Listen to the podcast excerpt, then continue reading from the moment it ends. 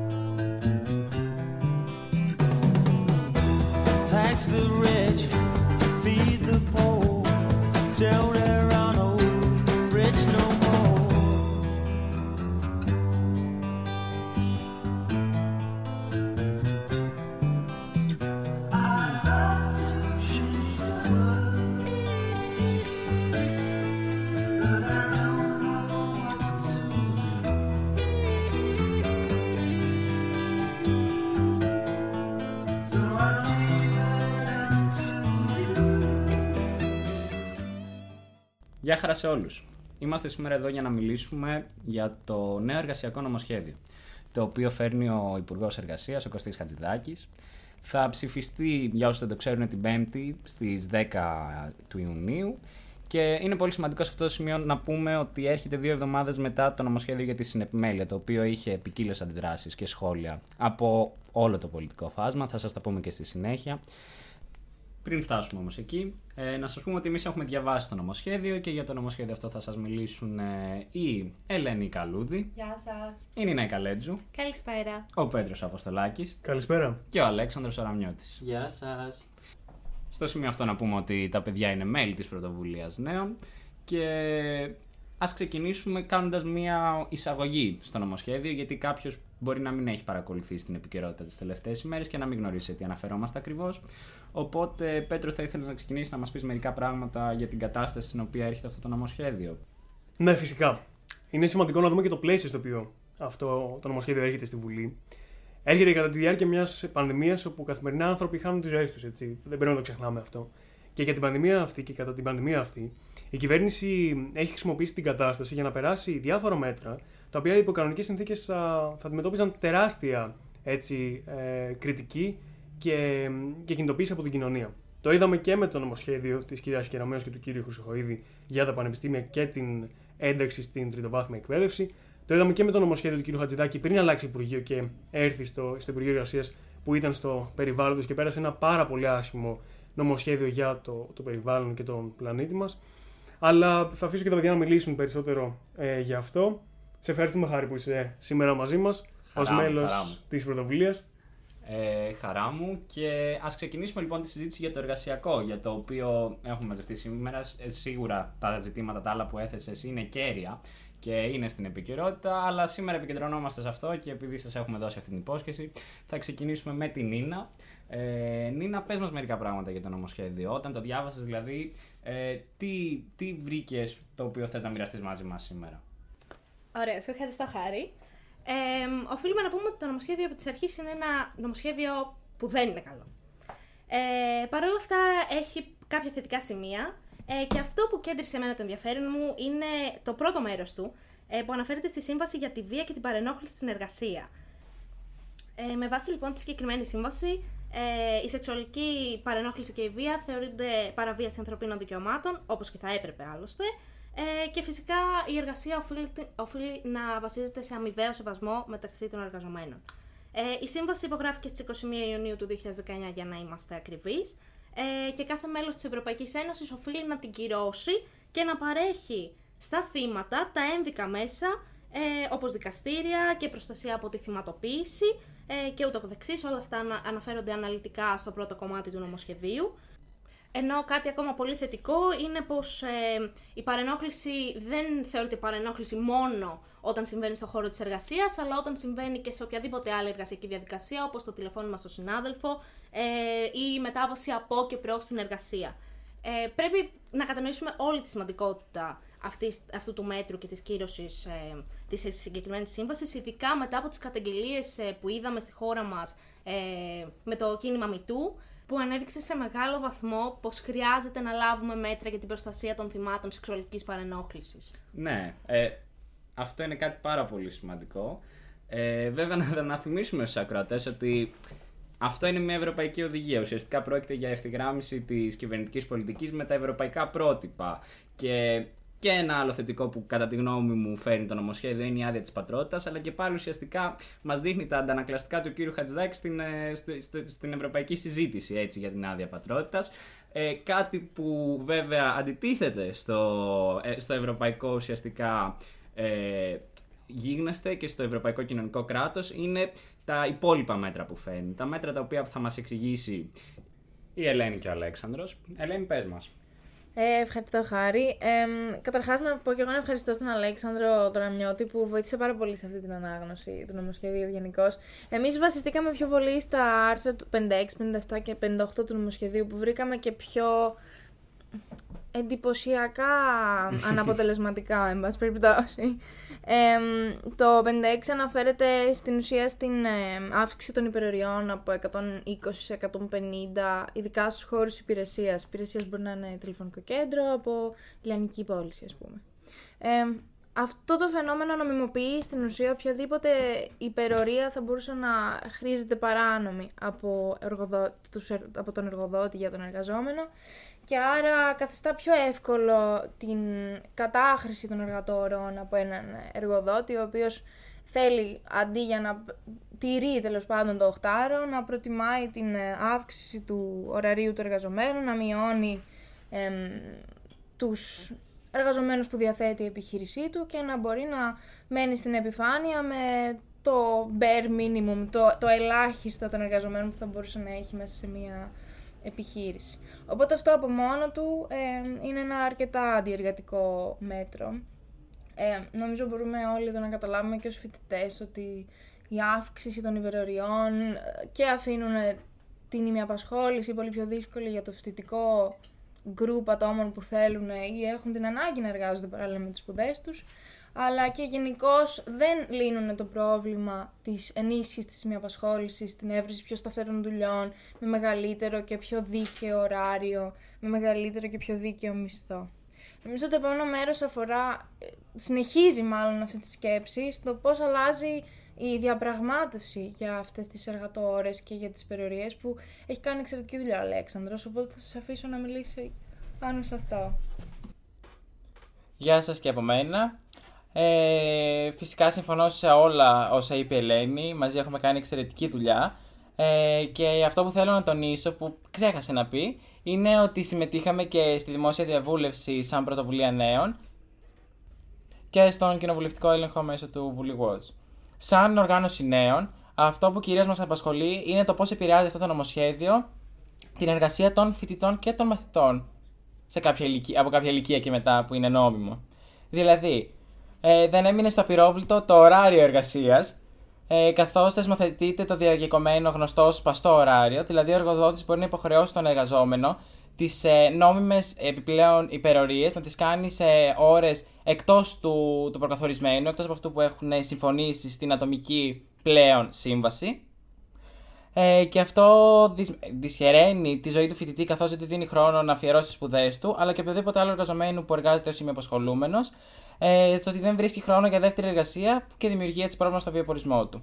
Άρα ουσιαστικά από αυτά που έχει πει και η Ελένη και εσύ Αλέξανδρα, εγώ καταλαβαίνω ότι έχουμε ε, ανθρώπους να δουλεύουν περισσότερες ώρες, έτσι, που με αποτέλεσμα θα έχει η κάθε επιχείρηση να χρειάζεται λιγότερους ανθρώπους, να χρειάζεται να πληρώνει λιγότερους ανθρώπους. Και αυτό κάνει δύσκολη τη ζωή και στους φοιτητές, όπως λες εσύ, επειδή δεν έχουν το δικαίωμα πλέον και τη δυνατότητα να δουλεύουν ένα, σπασ- ένα μειωμένο ουσιαστικά ωράριο part-time που τους βολεύει να το συνδυάσουν με τις σπουδές τους και το βιοπορισμό τους. Έτσι, αυτό είναι το, το, το ζήτημα το οποίο έχουμε εμείς. Ακριβώς. Και- Ναι, συγγνώμη, αλλά να κάνω μια προσθήκη εδώ Εννοείται. πέρα. Το ότι δεν μιλάμε μόνο για ένα ε, μεγαλύτερο ωράριο, αλλά και με ένα σταθερό ή μειωμένο μισθό, μιας και η διαπραγμάτευση πια γίνεται σε ατομικό επίπεδο.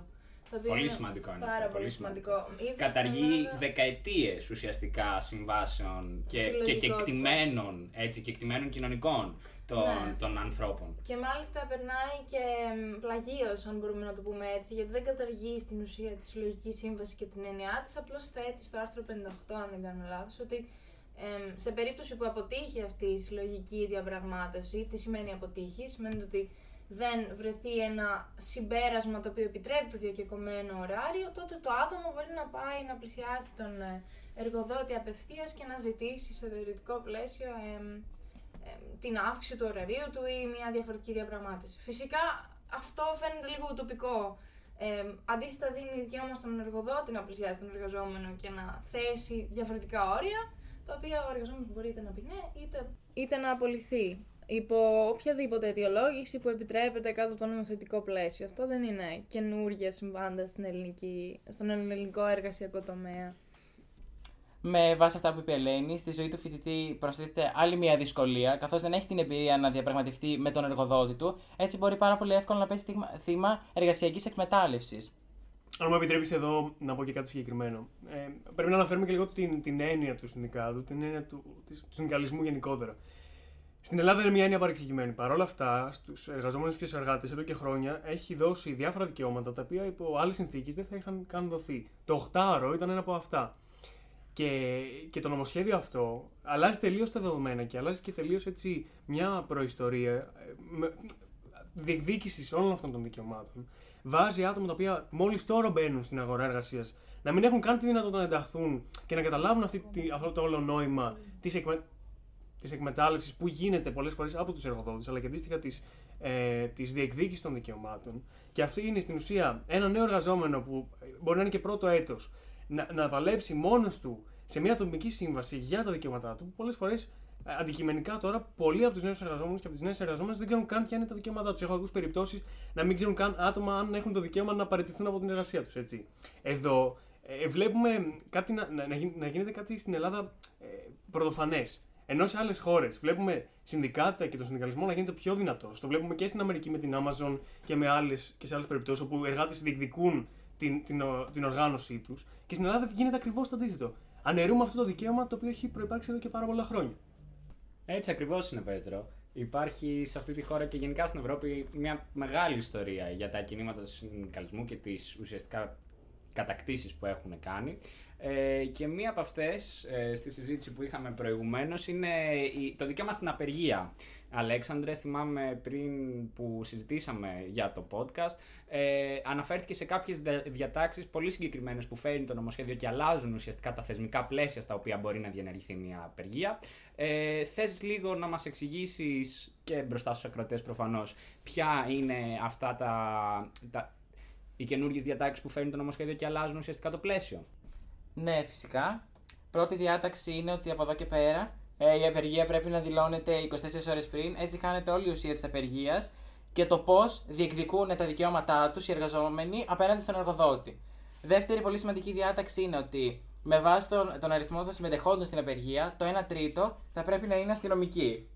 Άρα ουσιαστικά μιλάμε, Αλέξανδρε, για τη- ουσιαστικά τη δυνατότητα και την υποχρέωση μάλλον της αστυνομίας να περιφρουρεί την κάθε απεργία με το 1 τρίτο των διαδηλωτών. Έτσι, αυτό γιατί είναι κακό, γιατί μπορεί κάποιος να το θεωρήσει αρνητικό; Ωραία. Μπορεί η αστυνομία να το πάρουμε από την οπτική και από τη σκοπιά ότι η αστυνομία είναι εκεί για να, για να προστατεύσει τους εργαζομένους, τους απεργούς από τους απεργοσπάστες. Έρχεται όμως μια τρίτη διάταξη και μας λέει ότι αν υπάρχει σύγκρουση μεταξύ των απεργών και των απεργα- απεργοσπαστών, τότε η απεργία κρίνεται αυτομάτως παράνομη και συνεχίζουν κανονικά από, από εκεί που έχουν σταματήσει τη δουλειά τους. Νομίζω, όπως είπε και ο Αλέξανδρος, είναι ένα αρκετά προβληματικό. εμ, τουλάχιστον η φρασιολογία που χρησιμοποιούν είναι αρκετά προβληματική και οι ορισμοί. Ναι, η αστυνομία μπορεί να λειτουργήσει προστατευτικά φυσικά, αλλά με τη συγκεκριμένη διάταξη ε, ίσως και να λειτουργήσει και αποτρεπτικά ή τουλάχιστον να θέσει κάποιους άλλους παράγοντες ε, πάλι διάσπασης της απεργίας.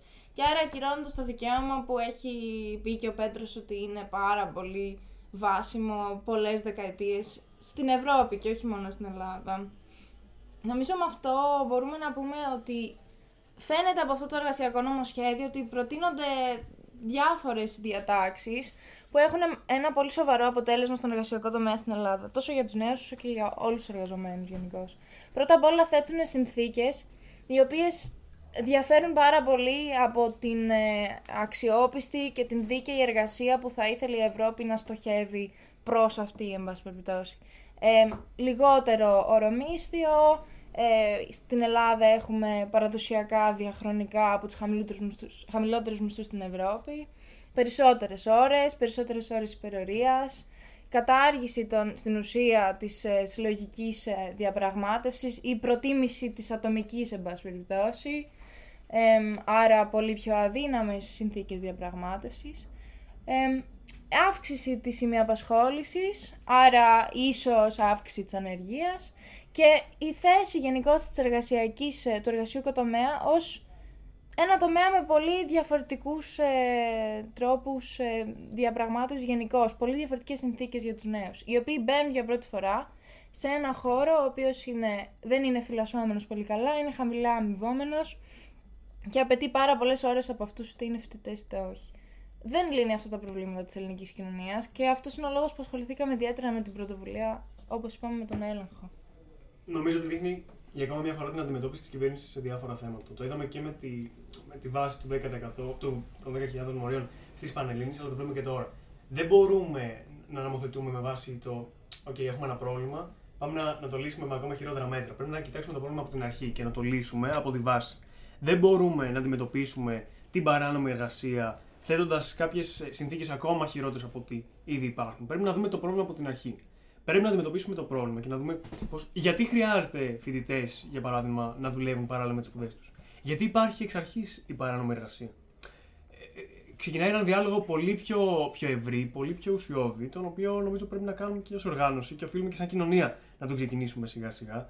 Γιατί δεν μπορούμε να μένουμε μόνο στην επικαιρότητα. Τα ζητήματα όλα αυτά και τη εργασία των νέων και τη εργασία γενικότερα και της παιδείας με την οποία ασχολούμαστε και τη οικολογία ακόμα είναι πιο, πιο βασικά, πιο ουσιώδη και θέλουν συζήτηση μεγάλη σε, σε πολλά επίπεδα. Στο, στο πανεπιστήμιο, στο σχολείο, ε, στο δρόμο, ε, σε, διάφορα, σε διάφορους άλλους χώρους. Νομίζω ότι αυτό είναι το, αυτό που πρέπει να κρατήσουμε από την, από την όλη φάση, ότι πρέπει να ξεκινήσουμε να, να ονειρευόμαστε μια Ελλάδα διαφορετική και να, ξεκινάμε να, πα- να ξεκινήσουμε να παλεύουμε για αυτή.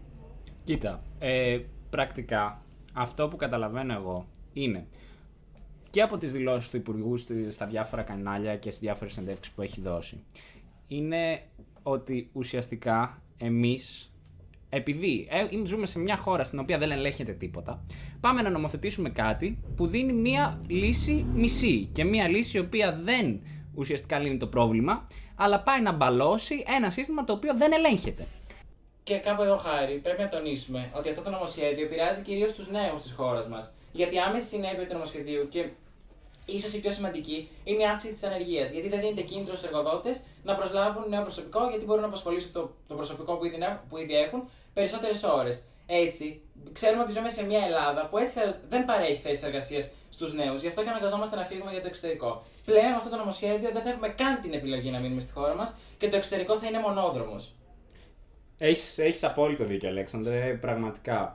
Ε, αλλά αντικειμενικά αυτό το, το πλαίσιο το εργασιακό το οποίο είχαμε στην Ελλάδα έπρεπε να αλλάξει. Έπρεπε να αλλάξει γιατί είναι απαρχαιωμένο και δεν δίνει λύση στα σύγχρονα προβλήματα, έτσι.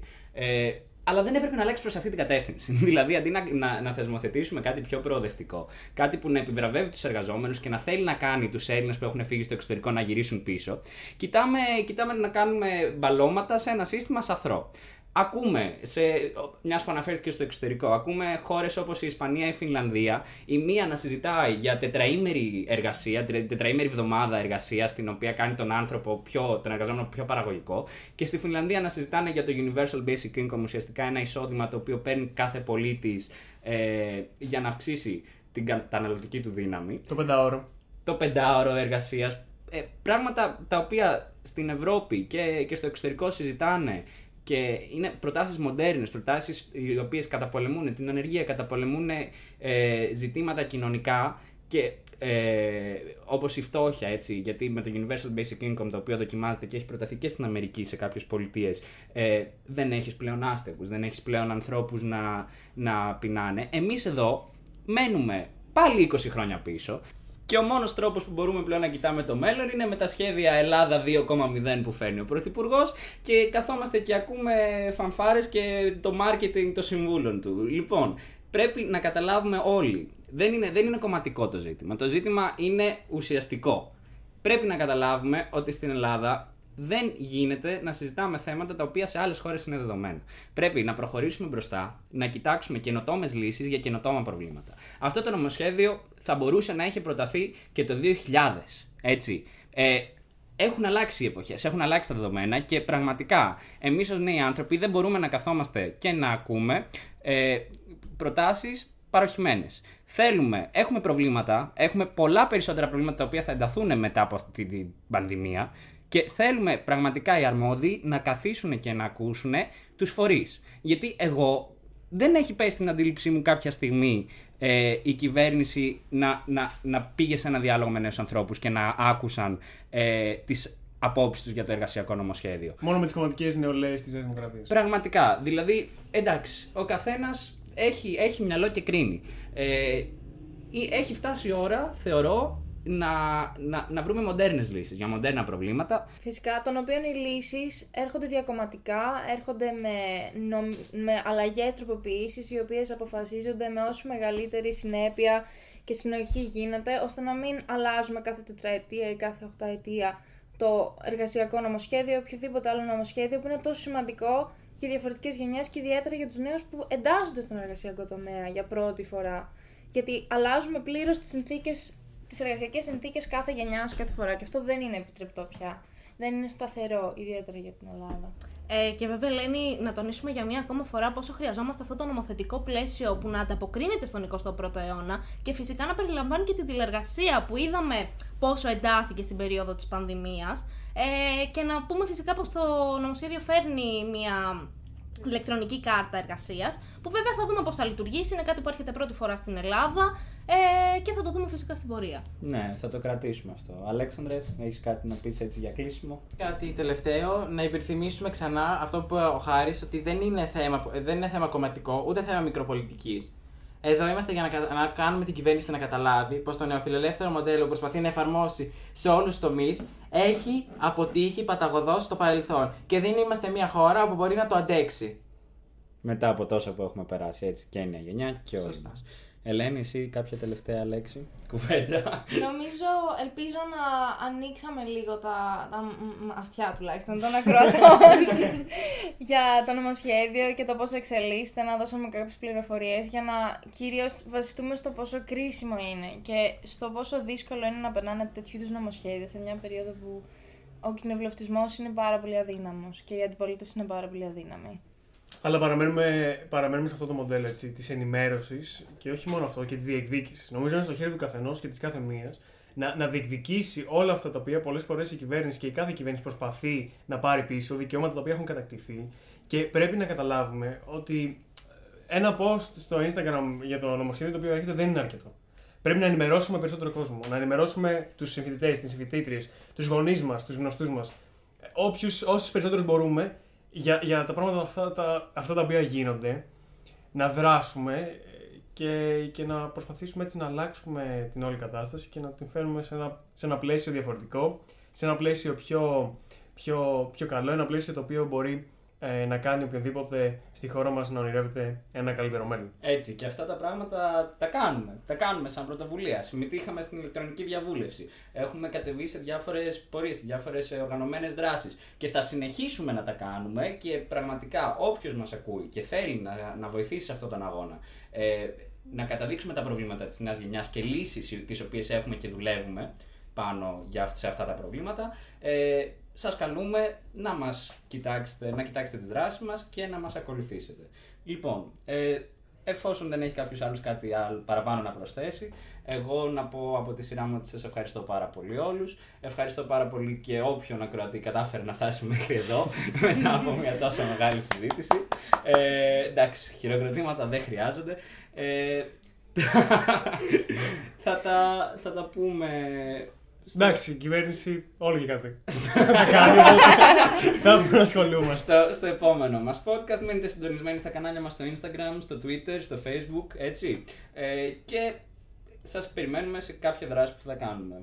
Ακριβώς. Ευχαριστούμε πάρα πολύ. Καλή συνέχεια σε όλους.